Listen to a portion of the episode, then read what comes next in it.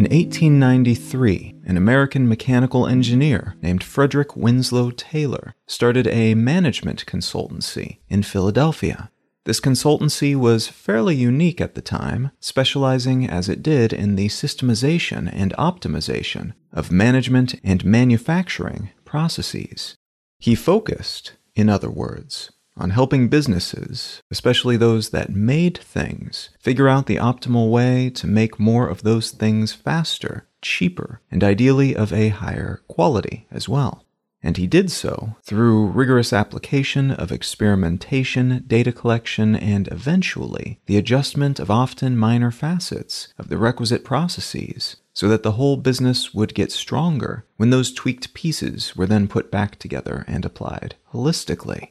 Taylor's conception of what he called scientific management was primarily oriented around formalizing previously rule of thumb style metrics and approaches, hiring and training employees more intentionally and uniformly, providing very specific instructions and expectations for each employee, and making sure that those up top, the managers, did as much work as the laborers that work consisting mostly of collecting data, crunching that data for insights, and then applying those insights in a more scientific way so as to continue improving these processes over time. Taylor's overarching theory was that there was likely an optimal way to do everything, and the closer a business or a worker within that business could get to that optimal state, the better the business, the better the worker, and the better the people on the other end of whatever good or service they produced would be. When applied appropriately and consistently, these principles did tend to result in at times significant improvements in output, and at times dramatically more efficiencies, especially efficiencies of scale and many of these new efficiency derived improvements stemmed from Taylor's aforementioned technique of breaking large tasks, or even the whole of a job, into discrete pieces, and then optimizing each of those pieces. Unfortunately, this collection of optimization methods, often disparagingly called Taylorism, failed to account for small, quibbling details like employee morale and happiness. After several decades of applying scientific management techniques to several industries, union organizers set themselves against Taylorism, as it reportedly made their members feel like thoughtless automatons who no longer took any pleasure or satisfaction in their work, and who also found themselves lacking the complex skills they would have previously developed working in these industries and working these jobs. After the implementation of these optimization focused changes, workers were very seldom allowed to be generalists, and instead each worker would turn a single screw or haul a specific quantity of scrap iron over and over and over again every single day, specializing in precisely one portion of one task, and thus becoming less skilled and less satisfied with their work which wasn't good for their psychology, but also wasn't great for their future career prospects. This specific flavor of scientific management began to dwindle in popularity in the mid 1910s after some very public attempts to implement the system in government agencies and facilities ended with walkouts by the staff. But the general concept lived on under different names. Henry Ford, for instance, also developed a philosophy of production that was oriented around component standardization and the breaking apart of complex tasks into smaller, optimizable bits that required very little skill to perform repetitively. His model also required that workers be paid higher wages than was standard in that industry at the time, however, so that each employee could afford to buy the products that they made which were early automobiles, and that made his permutation of scientific management quite a bit more popular for the workers to which these concepts were applied. But beyond that and a few other largely superficial differences, Fordism was similar enough to Taylorism that when Taylor visited an early Ford assembly line, it said that he assumed Ford was using his idea, though it's claimed that the two came to these philosophies independently. As much as Henry Ford and his manufacturing practices and systems have influenced the automobile and countless other industries, though, Taylor's contributions to the world of productivity have arguably been more widespread and long lasting. Not necessarily because his ideas were any better, but because he spread them through his consulting work, rather than applying them to a business he owned for competitive advantage. As a consequence of that approach, Taylor and his consulting world descendants were able to adjust their model to apply to many different fields, scales, and success metrics. They also weren't beholden to just one core philosophy and were able to adjust their own business models and client lists and communication methods as the world changed around them due to world wars, government regulations, and economic booms and busts. What I'd like to talk about today is another early management consulting entity, this entity's history of controversies, and a recent couple of scandals that seem to have shaken the company in perhaps more meaningful and permanent ways than those that have come before.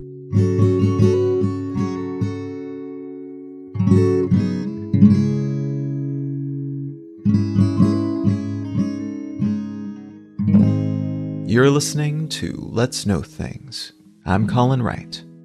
The article I'd like to start with today comes from the New York Times, and it's entitled Head of McKinsey is voted out as firm faces reckoning on opioid crisis. The McKinsey referred to in that headline is McKinsey and Company, one of the oldest management consultancies in the world and one of the three most successful and influential the other two of the so called Big Three global management consultancies are the Boston Consulting Group and Bain and Company. McKinsey is the largest of the three financially, having brought in about $10.5 billion in revenue in 2018, while Boston and Bain brought in around 8.5 and 4.3 billion around that same period, respectively. McKinsey was founded by James McKinsey in 1926 first as a firm that divvied out financial and budgeting advice. His background was in accounting, but the company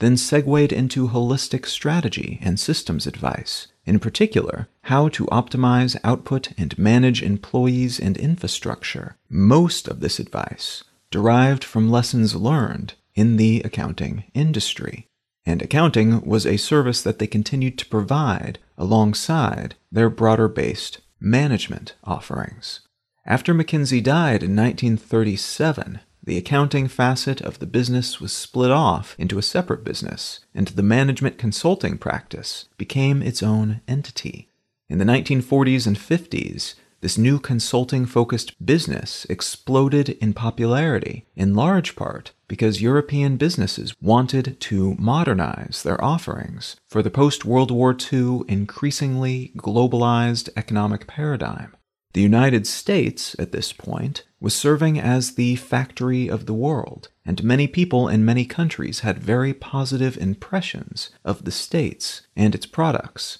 due to the incredible amount of new, relatively inexpensive offerings being shipped worldwide, alongside the wealth being distributed via the Marshall Plan. The U.S. military's role in helping to end the war also helped. This approach to management and efficiency optimization had a good reputation, in part then because so many U.S. corporations utilized some permutation of it and the US at this point was beloved and successful. That national popularity and good reputation helped McKinsey scale up from 88 staff in 1951 to more than 200 employees in the early 1960s. They also opened up offices in major cities around the United States, Europe, and in Melbourne, Australia. And around that same time, they began to consult with governments, militaries, and defense contractors globally as well, further bolstering both their bank accounts and their reputation.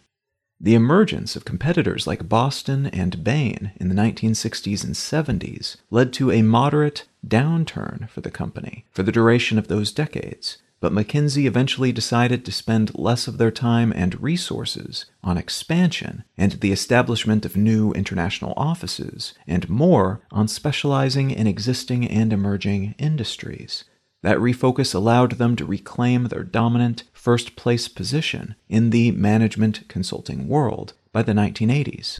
In the early 1990s, McKinsey's revenue doubled, and by 1997 it had octupled from its late 1970s size. It began accepting stock in seed round tech companies in lieu of payment, hoping to cash in on the surge in funding being made available to primarily internet based startups leading up to the turn of the century. This probably seemed like a really smart move for a few years, but when the dot com bubble burst in 2000, the company suffered some fairly staggering financial losses, and its reputation took a hit as well. It had worked with about a thousand such companies, and many of them collapsed during this bubble popping period.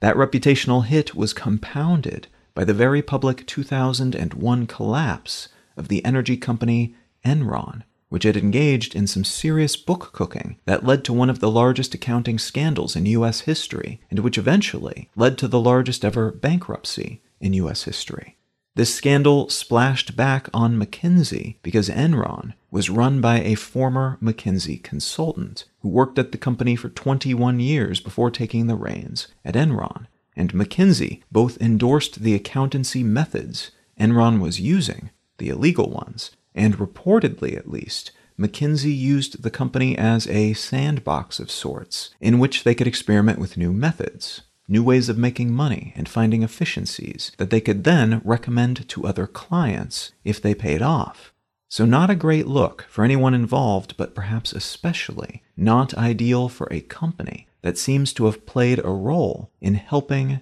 Enron develop their illegal methodologies and apply those methodologies, and who then vouched for the company doing all these illegal things in a very public way. In addition to having been the incubation consultancy where the boss of that company doing those illegal things got his professional feet wet.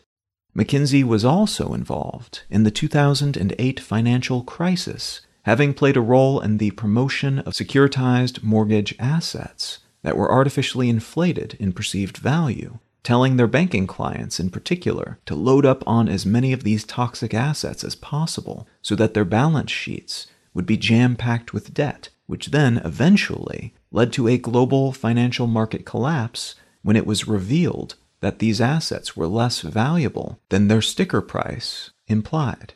This Times piece, though, is about a more recent scandal, this one revolving around what's been called an opioid epidemic in the United States, that many companies have profited from, but largest of these companies, and the one that arguably bears the biggest responsibility for sparking it, and which has made the most money from it, is a private pharmaceutical company called Purdue Pharma. Purdue makes a product called OxyContin, a type of painkiller called an opioid that is, among other things, immensely addictive and potentially deadly if a user overdoses on it which is more common for this drug type than others because of that immense addictiveness.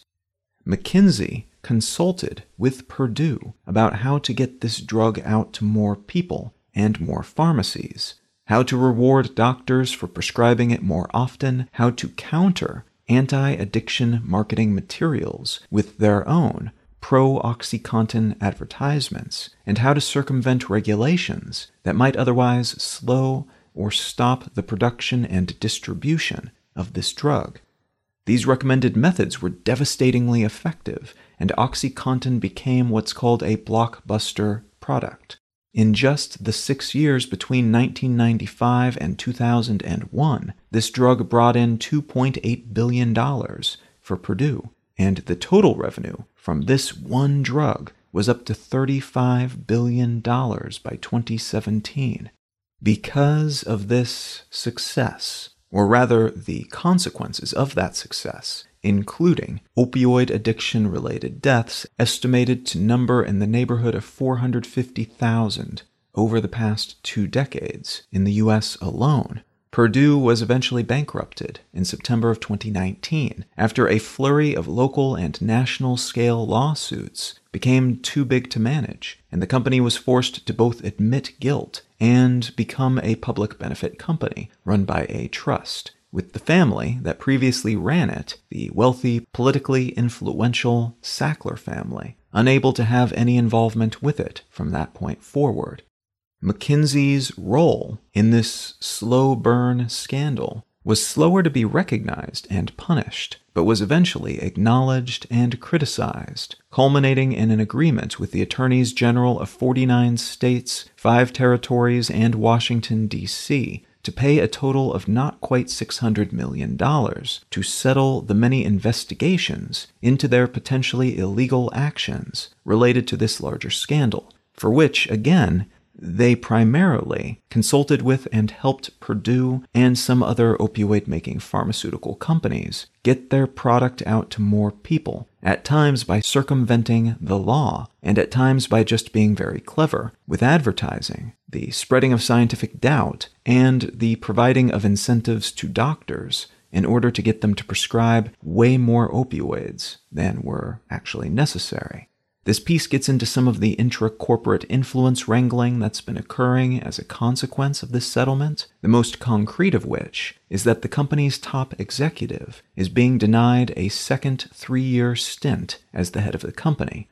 something that hasn't happened since the mid 1970s, when McKinsey was still stumbling due to its rapid expansion, declining expertise, and the emergence of its two main competitors. The current head of the company, Kevin Snyder has spent most of his tenure cleaning up messes made by his predecessor, including the company's involvement with the U.S. opioid crisis, but also another headline grabbing entanglement McKinsey had with a South African energy company that was eventually determined by the South African court to have involved criminal behavior like fraud, theft, money laundering, and general corruption. McKinsey returned the tens of millions of dollars they made over the course of their work there, but the then president of South Africa, Jacob Zuma, was not as lucky. That same collection of criminal behaviors, which involved a local wealthy family, the Gupta family, and their tit for tat relationship with the president. Because of that larger corruption investigation,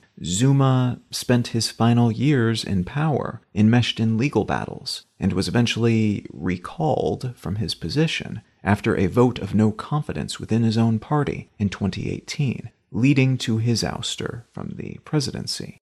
Important to note here is that at the root of all of these scandals is the same general theme of scientific management based efficiency, of the same kind that underpinned the early works in this field, as seen in the efforts and ideologies of Taylor and Ford, but being used toward ends that many would consider to be immoral, and which the law, ultimately, at times at least, has deemed to be illegal.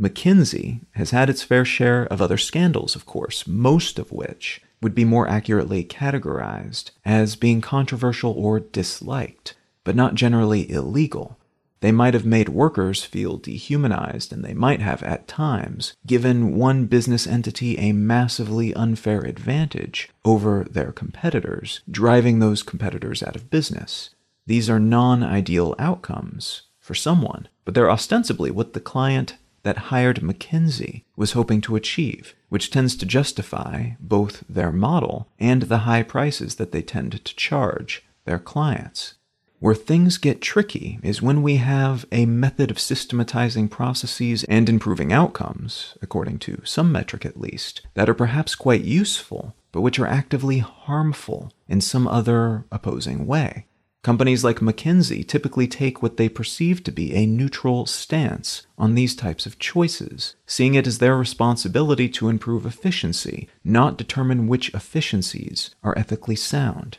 and which are not. Likewise, they have tended to choose their clients based not on what those clients add to or subtract from the world, but rather based on who can pay and who cannot, a dynamic that tends to favor certain types of clients thus rendering more of these types of services to a certain type of person, business, and government, perhaps at the expense of all other types. For his part, Sneader does seem to understand that the company has been at the center of some very questionable activities over the years saying recently, after the company settled with the US government on the opioid issue, but referring to the prior South African scandal, quote, We came across as arrogant or unaccountable. To be brutally honest, we were too distant to understand the growing anger in South Africa, end quote. That same month, though, it was revealed that McKinsey was working with the U.S. government's Immigration and Customs Enforcement Agency, often called ICE, which was garnering its own press around that time for some significant human rights abuses, including putting immigrant children who had been separated from their parents in cages Higher ups in the company have also discussed shredding documents and deleting all of their emails, and committing other illegal acts to cover up their illegal and not quite illegal, but still quite questionable, actions over the years. Some of these higher ups have since been fired, and it's thought that Sneader's denial of a second term represents a similar act of demonstrative apology for some of what the company has been caught doing over the past handful of years in particular but it's up in the air as to whether these efforts and similar purported changes to their assessment of projects and clients before they take them on will amount to anything. It's worth asking, I think, how you put guardrails on industries that exist to think big and disrupt contemporary paradigms. Their job, in essence, is to take things apart and put them back together in what they believe to be a better way better in most cases measured by time, resource, and monetary efficiencies, and by the overall benefit to the client paying their invoices, not based on other ideological, philosophical, or ethical metrics that we might use instead. This is a similar conversation, in some ways at least, to the one that's playing out around the tech industry right now. How do you regulate an industry that is supposed to break old dynamics and introduce us to newer, hopefully better ones, especially as those entities become more powerful, more influential, and consequently less guard railable. These sorts of lawsuits and the company's response to them are a step in that direction potentially, though based on the number of lawsuits and criminal charges faced by McKinsey and their industry peers in the past, and how these companies keep chugging along, getting bigger and more powerful by the year, I do wonder if other thus far untried approaches to moderation and or regulation might be necessary at some point. And if such moderations and regulations prove effective, what we might gain or lose in the trade-off.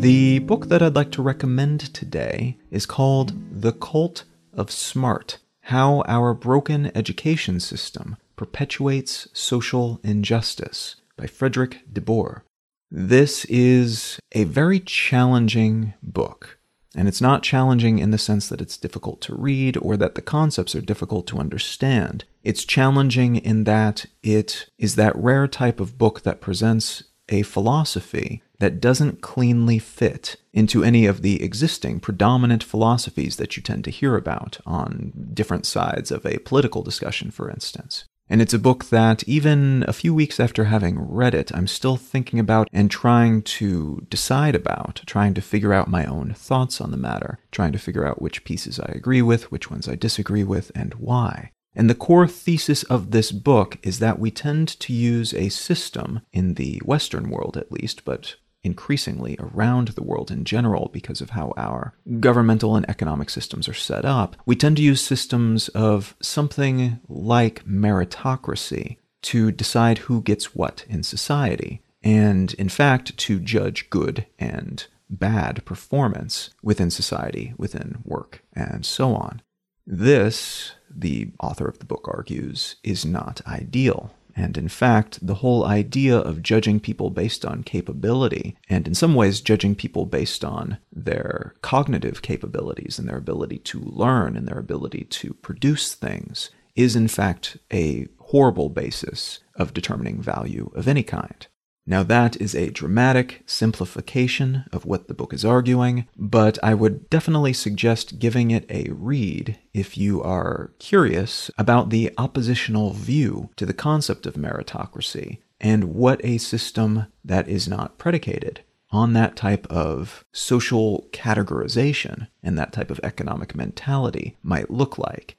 even if it's not something that you necessarily agree with now or think you would agree with after being exposed to those arguments. If any of that sounds interesting to you, consider picking up a copy of The Cult of Smart by Fredrik deBoer. You can find out more about me and my work at Colin.io. You can find the show notes and transcript for this episode and every episode of the podcast at letsknowthings.com. You can find my other podcast, Brain Lenses, wherever you get your podcasts or at brainlenses.com. You can find my news focused daily newsletter at yesterdaysnewsletter.com. And you can feel free to reach out and say howdy on your social network of choice. I'm Colin Wright on Facebook, and at Colin is my name on most of the other ones. Thank you so very much for listening. I'm Colin Wright, and I'll talk to you again next week.